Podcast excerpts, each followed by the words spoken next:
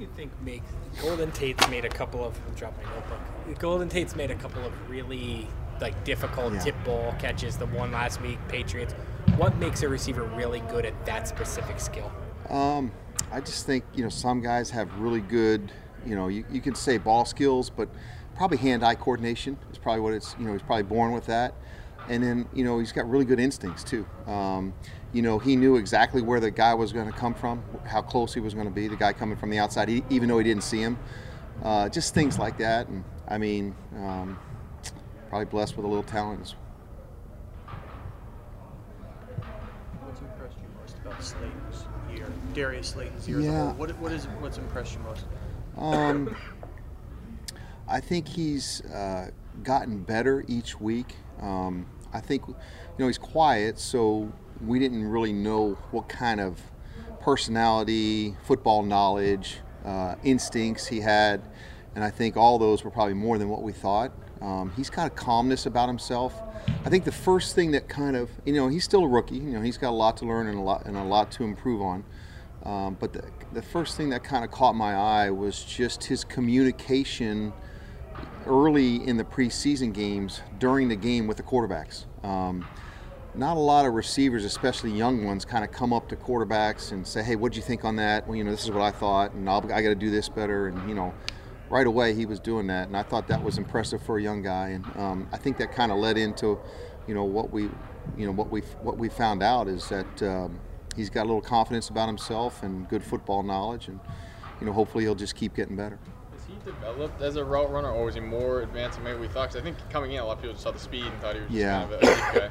Um, I think Tyke's done a great job with him, and I think he's probably, and we probably didn't give him enough credit as a route runner um, coming out of college. I know those guys are well coached down there at Auburn. Um, you know, they, they have a little bit different offense than we do, but they still run a lot of the same routes. And, and we saw a lot of big plays, just like everybody did when he was coming out in the draft.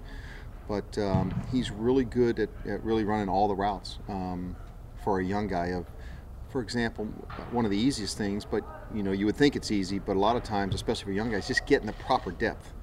Um, you know, he's probably as good as any rookie as I've ever seen, as little as that is, of just, you know, getting depth because as we know, the timing is so important. And If you're short, the quarterback's going to be late with the ball, and he's done a good job of that. Assuming he plays, what do you um, what do you want to see from Daniel the last two weeks to kind of put a bow on his rookie year?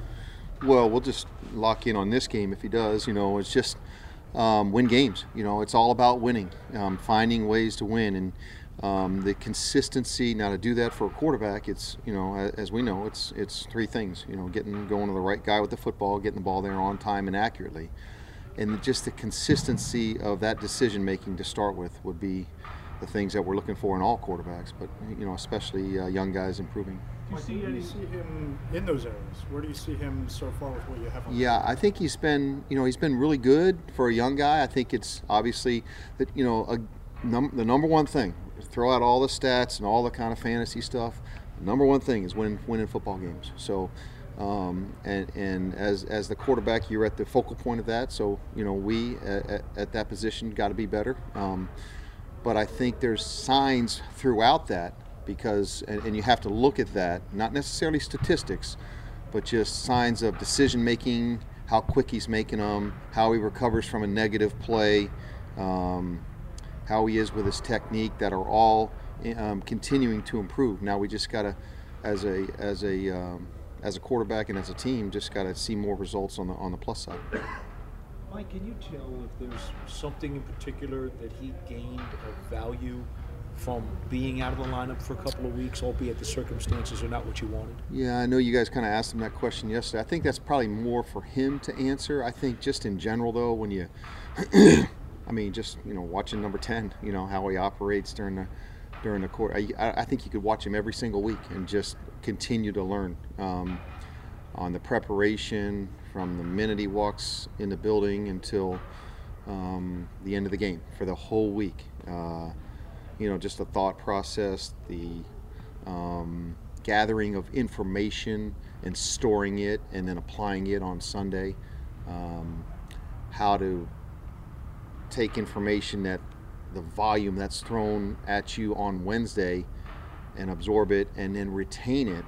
Um, through study and preparation and kind of going over it, going over it, and going over it until it becomes natural to you on Sunday. Is that a special quality that Daniel may have that maybe other guys wouldn't? Because in that situation, Daniel doesn't strike me as someone who needs you to tell him what to watch. That he kind of just watches on his Yeah. own and picks it up. Is that kind of what you're talking about in terms of Yeah, I- knowing, yes. knowing what you're seeing and learning from what you're seeing rather than what you're being told? I think he has a good quality, and I think he's learned from Eli, but I think he, he learned from uh, Coach Cutcliffe at Duke probably more so than anybody, and has been you know, and it's benefited because of it. I think he's been. I've said this often. He's been very well trained in college, and you know we're we're reaping the benefits of that as we see him on the field with his productivity. Now we just, like I said earlier, we got to continue on that on that uh, in that direction with wins. It looked like Saquon ran hard, didn't hesitate last week. Was willing to take, you know, the four, five, six. I think his longest run, I think, was 12 yards, even though he topped 100. Is that the best you've seen of him in a while, or the hardest maybe he's run in a while?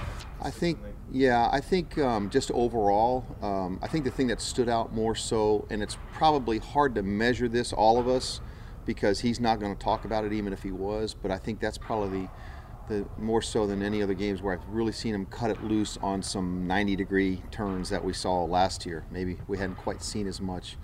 Um, I think he's his body's probably feeling really. That's just my personal opinion. You know, he may say differently, but I think I saw more of that.